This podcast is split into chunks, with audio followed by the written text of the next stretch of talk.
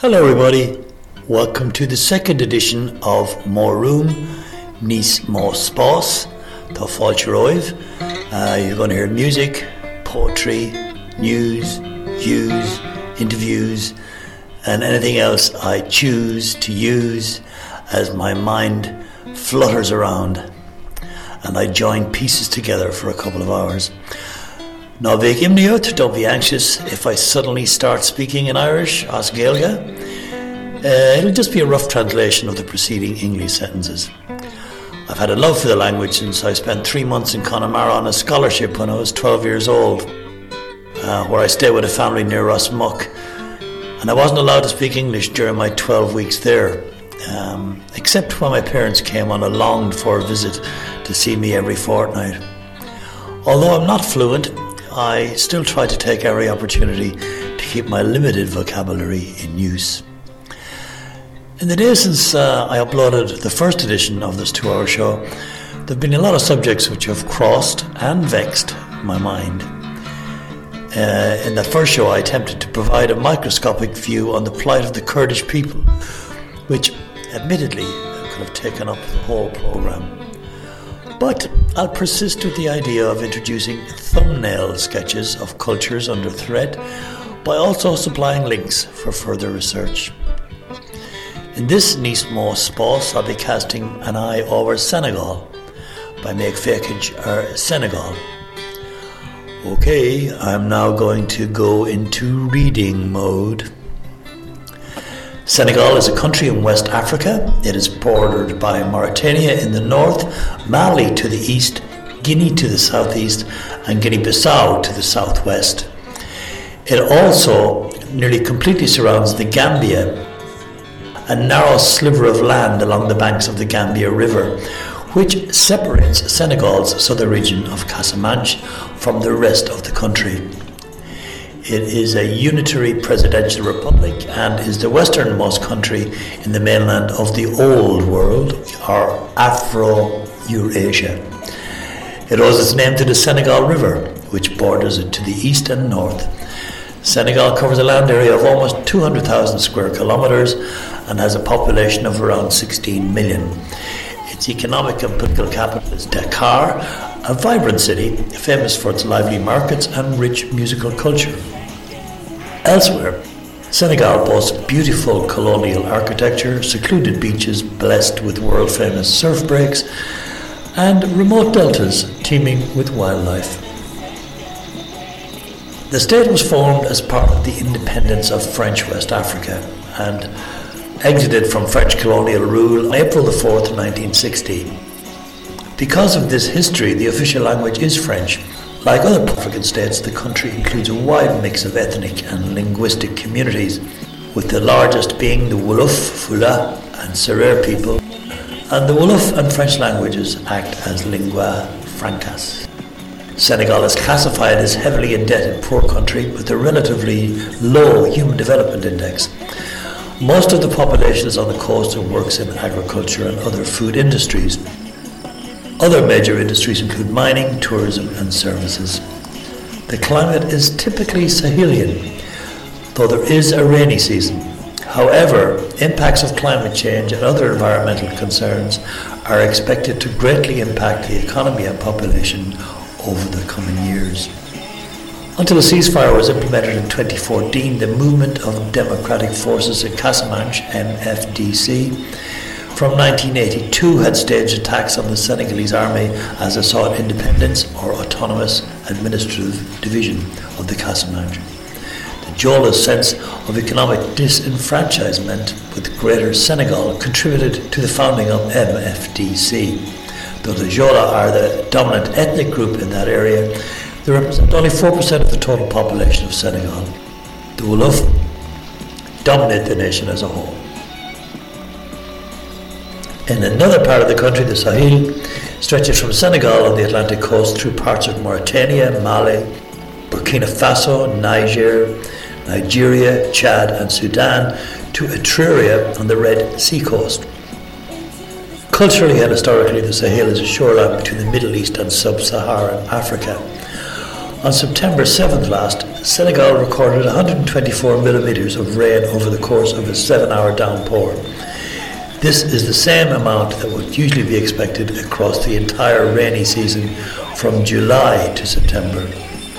Floods have also wreaked havoc in parts of Ghana, Burkina Faso, and Mali. The whole area is now also in danger from the activities of Islamic terror groups recruiting in the more remote towns and villages. Many brilliant musicians have come from the country, with Youssou N'Dour probably the most famous, with his global hit with Neneh Cherry, uh, which is called Seven Seconds, and that was released in 1994. I want to wish Senegal well by dedicating the next 40 minutes to its wonderful music. Gnairoi si tríd na léthe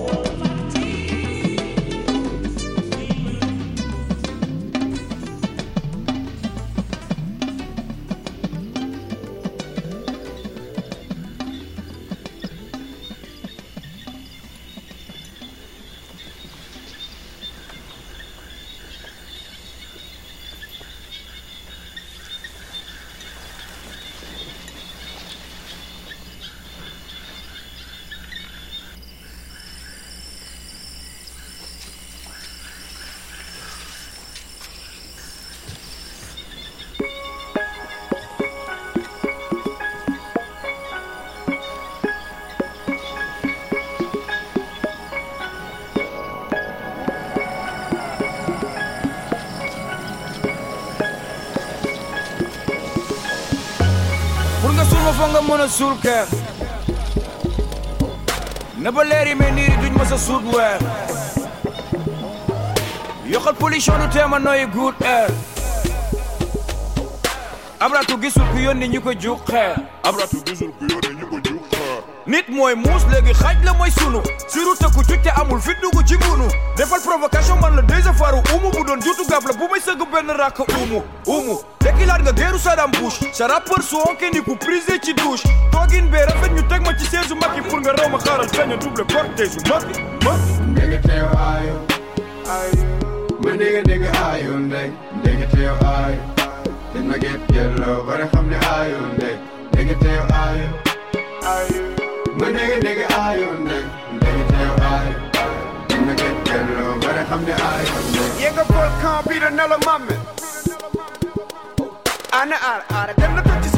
jàmmel yore naa peel bi gësal sa nigga bàmmel sa loxo bëgg a dund jóg ni day jooru jàmmel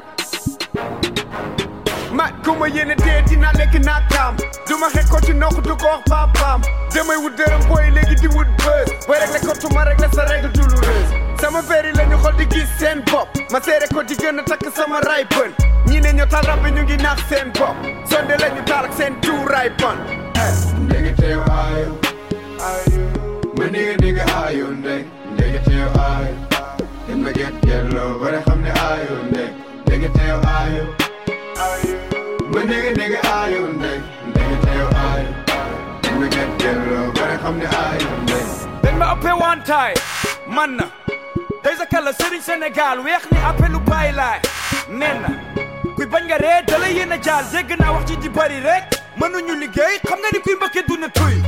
Ara xam nga lu ma ma génne sama boye ñëpp daw seen dama yéegalaat niveau son ak clip bi fay ma te sponsorisé youtube bi. Xam nga ñëpp bëgg a dugg aljana kenn bëggul dee. Mag du fen waxam du des àll ba dugg dee. Maama Mamadou mooy yokku na tu. Nit ku am fi dem gore taxaw ci porte sans retour li ñu nekk dafa jiitu suñu juddu ñoo ngi dérange gémbi te kenn du ko sañ a tudd.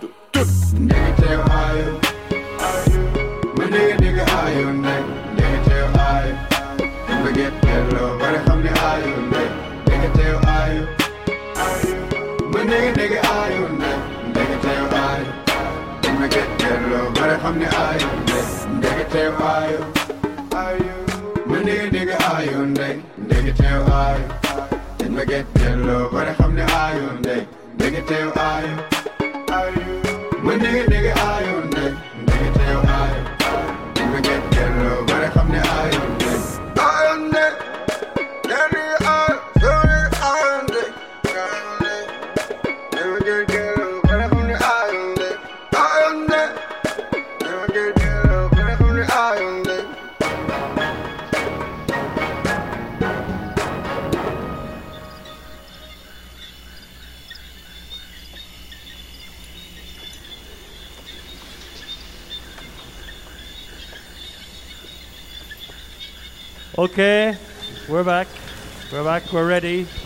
More music free for you people. Uh, hope you got badges. Wear them with pride. Anti-racism badges brought to you tonight by Dublin South FM Radio in association with the National Action Plan Against Racism. The final act for tonight is a man I'm really looking forward to hearing again. We had him here a few weeks ago. He went down a storm. I had him on my radio show. Everyone loved him. He's uh, he's got a band in uh, Senegal. He's hoping to bring them to Ireland. His name is Sadhu. Give him a warm welcome, please. The music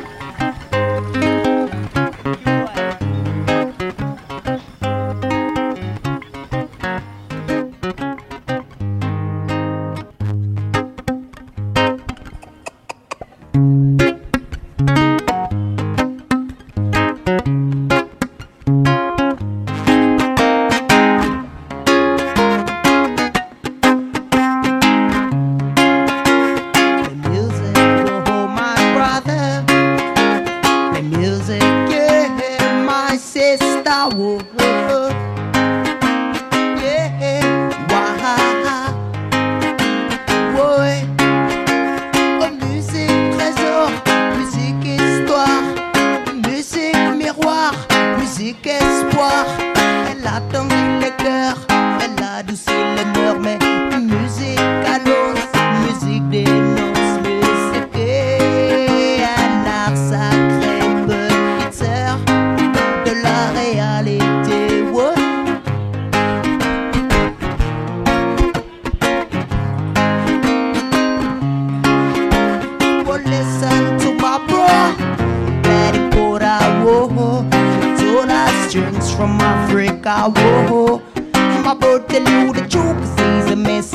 Africa.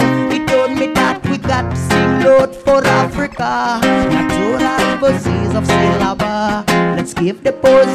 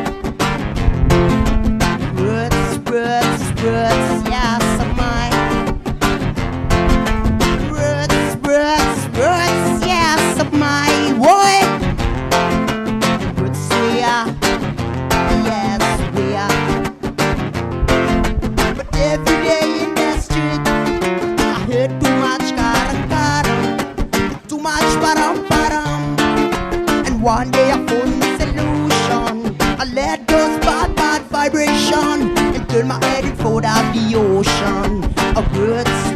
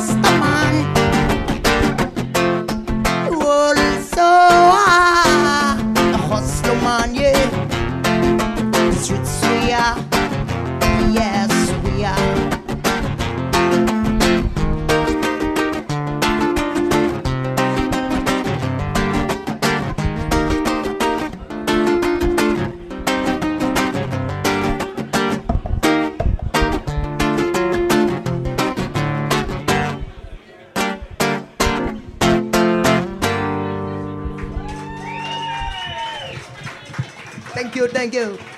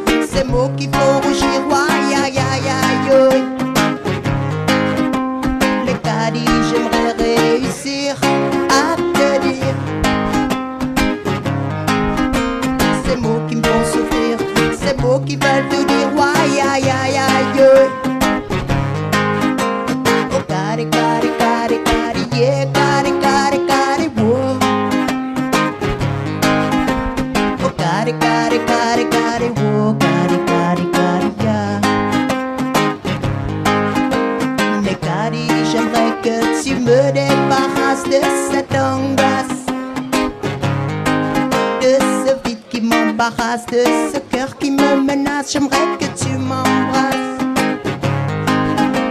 Oh, got it, got it, oh, it, got it, yeah. Oh, got it.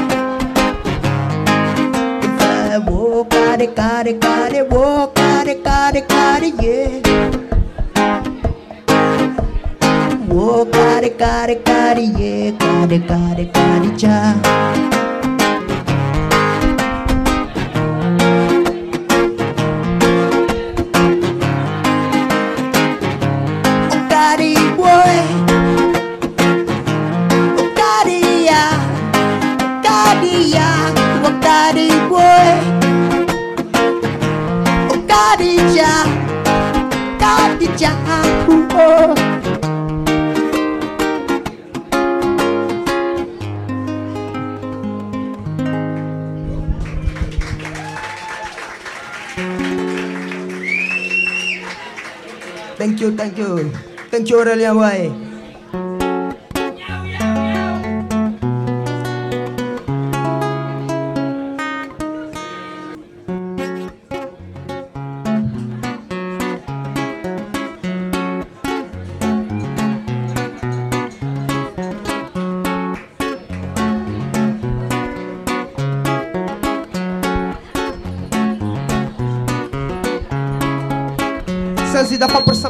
lovers sa pagkain na fali Wow, hustler man are in the place. I say, waka, represent, Jara my boy.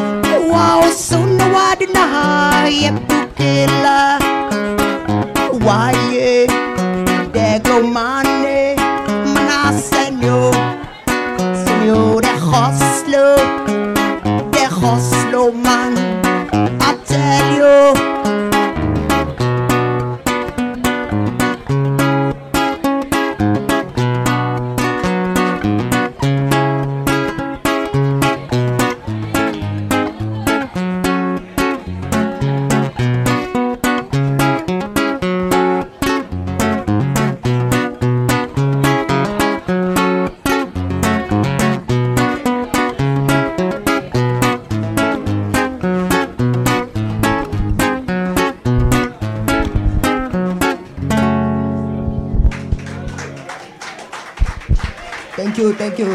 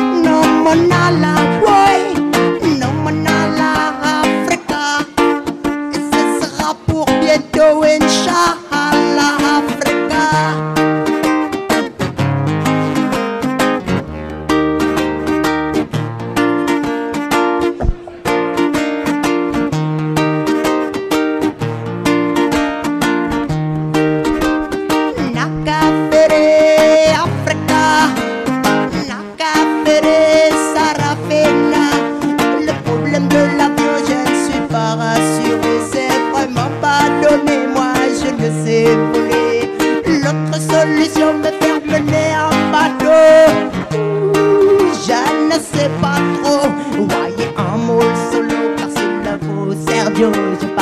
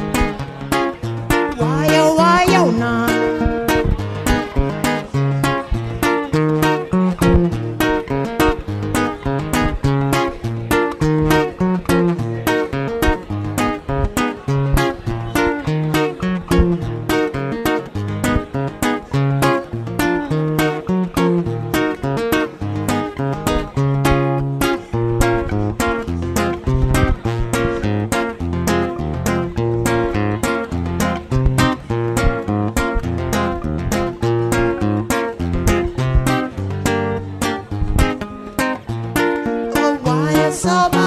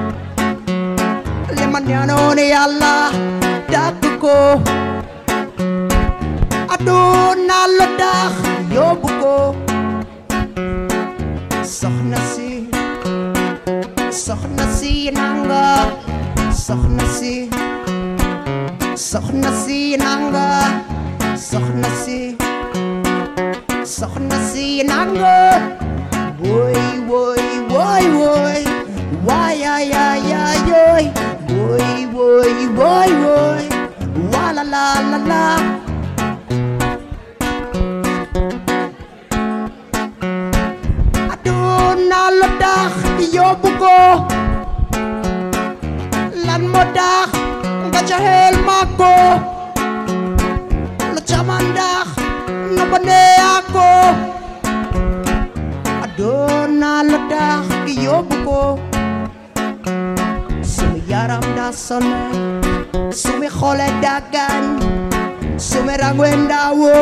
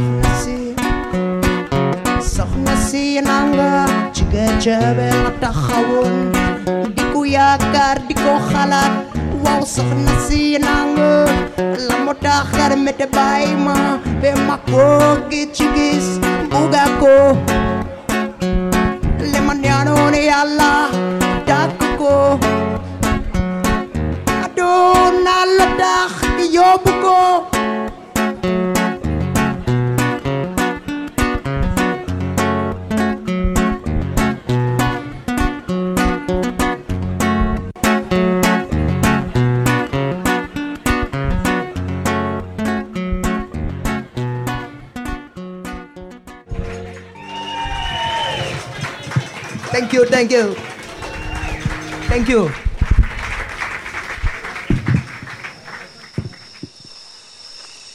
A live set there by Sadou from Senegal, which he gave as part of one of the many anti racism gigs which were coordinated by On the Verge.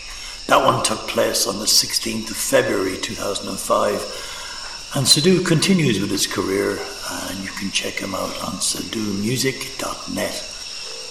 Immediately before that, uh, also from Senegal, you heard Aklu Brick with Ayo Ndeke, which was a single in 2018. And before that, uh, another Senegalese, the global star Youssou N'Dour with Bamako, taken from the album The Lion, which was released in 1989. Uh, of course, the west coast of Africa was also the starting point for the majority of African tribespeople who were kidnapped and shipped to all points west on slave ships. Uh, and then it comes Isegwe. Here's a new song by the 251s. It's called Slave to the Moon, uh, co written and sung by my sister Dara McGowan uh, with her fellow band member Andy Hogg.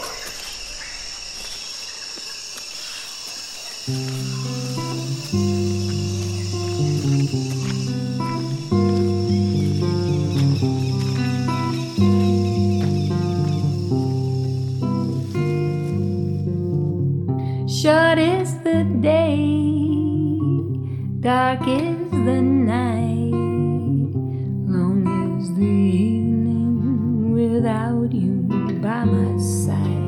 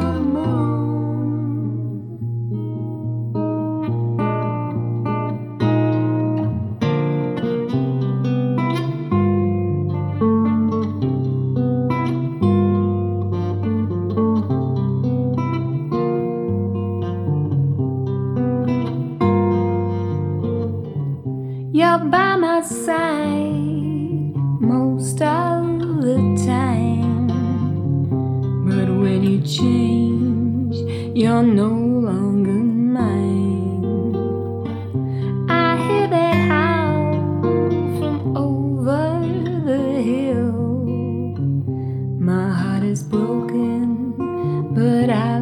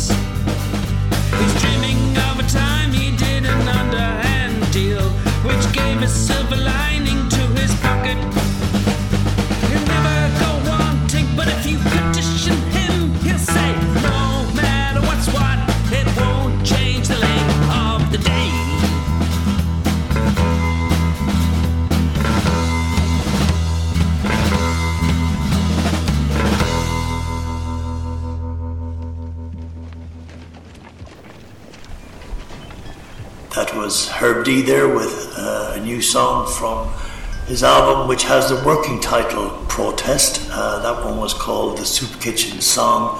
And uh, this album was partially recorded in Berlin. Uh, thanks to Kial for posting me his latest creations.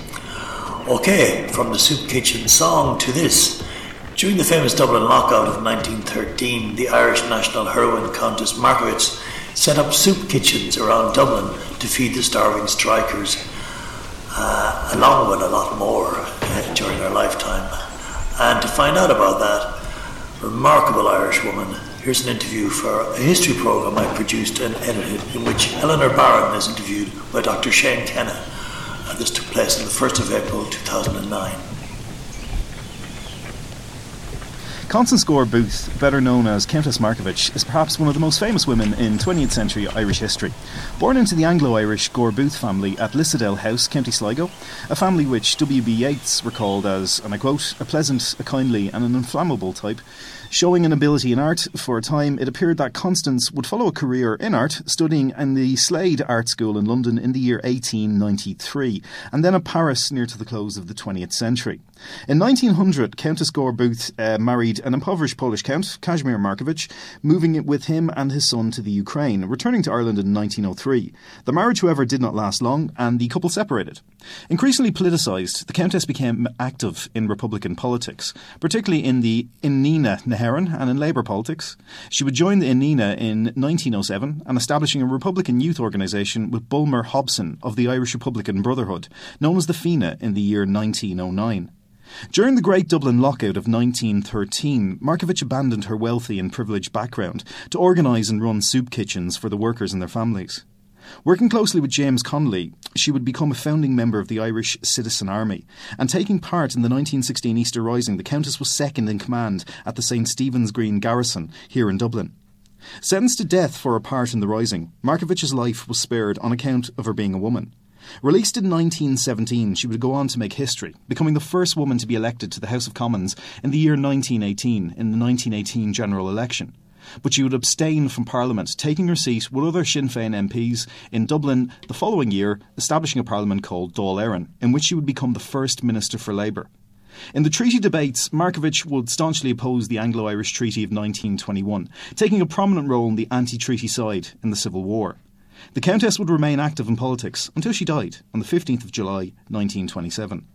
Now, to educate us more on the life of Countess Markievicz, I'm delighted to welcome Eleanor Barron, a postgrad history student from St Patrick's College here in Dublin, in Drumcondra. Eleanor, thanks for coming in. You're doing a lot of research on Countess Markievicz, and um, I'm really interested to hear about Countess Markievicz. So, who essentially was she? If you want to tell us a bit about her and what made you interested in her as a subject. Great. Well, she was a leader in the Rising. She took part in the Civil War as well. And more importantly, she was the first woman minister. Um, first woman to hold a ministerial portfolio in all of Europe. Which is very revolutionary for its time. Oh, absolutely. Yeah. I, kn- I know Alexandra Kollontai in Russia beat her to it by a year. Really? Yeah, okay, that's okay. right. I didn't know that. Okay. there okay. you go. Yeah. So um, I think she's one of the most significant female figures in Irish history of the 20th century. And, you know, she really believed in equality for men and women, and she was definitely a feminist. And um, she paved the way for future generations of female politicians in Ireland and further afield. So she's kind of a progenitor of women's politics in the country and, and, and a big kind of person who pushed along the idea of women's politics. She really encouraged women. Yeah, Yeah. she encouraged women to go into Yeah. politics. Now, you, yeah. said she was a feminist. Was she Yes. involved with the suffragettes? Um, Wasn't she- she, she? She was involved with them. There's a particular story I have in mind with Churchill. They were campaigning against Churchill uh, in Manchester, wasn't it? That's and, right, yeah, Um, uh, a, a, a kind of a, a rather sexist gentleman stood up and said, "Madam, can you make me a dinner?" To which Markievicz I replied back, "No, sir, I can't. But or can you make? Uh, can you drive a car?" With uh, four wheels or something like that. It was kind of a silly type Mm, of comment that both people made, but it was quite a famous time, and they, they cost Churchill the election. But Yeah. what was her role as a feminist? She took part in a lot of different uh, feminist organisations, Okay. um, like Inghinidhe na hÉireann, Yeah. which she set up with Maud Gonne Yeah. and Cumann na mBan, and they produced newspapers, and she wrote for the newspapers. She wrote um, a column. Um, uh, a lady in a garden, and that was very anti-British, and it was all coded, you know. And she would talk about getting rid of slugs and snails from the garden, like That was getting. kind of a reference. Yes, to it was the- a reference Yeah. to the British in Ireland, and I thought that was interesting. That's very interesting. Yeah. There's something you don't really think of when you think of Markievicz that she had she that type she was a writer, yeah, Okay. and she she also wrote some uh, plays and poems as well. Like her sister Eva Gore Booth, she was quite a famous um, poet at the time, and she was a suffragist. I think she did more work for suffrage. Suffrage, Suffragettes, yeah. f- suffragettes. It's a hard word. I can never get. Suffrage. I think Yeah. she did more work for them. Yeah. Um, she campaigned in Manchester with Okay. uh, um, with Edith Roper, who was her very close friend, and Yeah. um, they both did a lot for the cause. She's kind of written out of history, her sister, isn't she? She's She uh, she's an underwritten yeah. figure in it. And Yeah, um, that's right. What aspect of Markievicz are you researching in terms of the research that you're doing? Um, I'm researching her um, ministerial career. You know, during um, 1919 to 1923, she was Minister for Labour. And she did a lot of really good work, and it just isn't recognised. And she's, yeah, like you say, almost writ- written out of history. Mm. She's hardly in any of the history books. And, you know, they mention her. She was the first to get into politics. Well, there's very little books about her. Like, yeah, there's only bookshop- six. It's only six. Yeah, Wow. um, only six less. biographies. Yeah. Yeah. that's right. And Yeah. some of them are very hard to find. You'd have to actually Yeah. order them. So And anyone when who's you look interested, at those biographies as well, uh, there's very little Mm. about her time as minister. Very you know, little. Very They- little about it. Just skims right over it because you know she's more interesting for her earlier life when she took part in the Rising and Okay. the Civil War, and um, I think a, a lot of people have this idea of her as either, in one sense, mad, off her rocker, you know, hysterical. And a lot of people think that because she was quite passionate Mm. about her causes, you know, Irish freedom and. Um, kind of philanthropy as well. yes, wasn't yes, she she was well. absolutely. Yeah, But um, politics. and so a lot of people also think that you know she was she was a philanthropist and she did so much good work and that's the way she should be remembered. But she would have wanted to be remembered for her fighting Mm. and for her ministerial career. I think. She's very like Yeah. Pearse in some respects. Like Pearse would always argue that um, he, he was attracted to lost causes. Yes, exactly, And Markievicz yeah. is somewhat the same. Like coming from a Mm. wealthy, privileged background, you wouldn't Yes, expect her to get involved with kind of the causes of the working class That's or the right. causes of republicanism or nationalism or whatever. Like Yeah. in, in the early 20th century. I, I think um, the moment that she really got interested was um, she took part in the 1913 lockout. Yeah. Um, she set up soup kitchens in Liberty Hall and she did a, an awful lot of work for the families of the workers. and this was with Jim Larkin, wasn't it? This was with Jim Larkin and Connolly, and she really supported the workers then. And I think it was then that she developed this uh, nationalist sympathy. And like you said, she um, set up the Fianna Éireann, and uh, you know she trained Boy Scouts in That's right, drilling, yeah. and she took them up into the mountains and taught them how to. You know, shoot guns and everything, and they actually played a huge part in the rising. So um, she was well recognised um, at So the she's kind time. of a trainer of people She- who were fighting was. during the Rising. Exactly. And um, she, as you said, she was a leader in the Rising uh, with Michael Mallin in St. Stephen's Green, and then they went to the College of Surgeons. And it was there that she had this religious awakening that a lot of people talk about in her biographies because they think this is a significant uh, departure from her Anglo Irish heritage Okay. um, because you know she was Anglo-Irish and she was a Protestant and she converted to Catholicism. Did she really? I she that. Yeah, Okay, there you yeah, go. In yeah. um in 1918 when she got out of Aylesbury Prison, Okay. where she was staying for a year So following that's, the some, that's a rising. little history that you never hear about Markievicz. There you go. know, yeah, she converted to Catholicism because Okay. she had this spiritual awakening um, when they were praying in the College of Surgeons shortly before they surrendered. And um, she felt since then that she was actually a Catholic and she was recognised um, fully into the church following um, her release. And um, you know, she was well liked as Mm. a woman back then, even though there were certain people who really did not like her, like uh, Yeah. um, Sean O'Casey. Sean O'Casey really Yeah. disliked a lot of people, though. He, in he terms didn't of the, suffer fools. the, the Irish Citizen. Army, his involvement in the Irish Citizen Army, Yeah. he, he really didn't like a lot of people. There was Connolly he fell out with, Yeah. fell out with Markievicz as well. Uh, he, he argued they took it more along a nationalist road, didn't they? Yes, that's right. more And he actually social road. left. He left when she became a lieutenant. Really? Yes, that's right. So that's that's one of the reasons he would have. That's one of the reasons. He, yeah. he did hold a grudge. I hope there's no one out there who's Mm. related to Sean O'Casey. There is, I apologise. He's if a Sean great O'Casey's writer. listening as well. He is a great writer, in fairness to him. Yeah.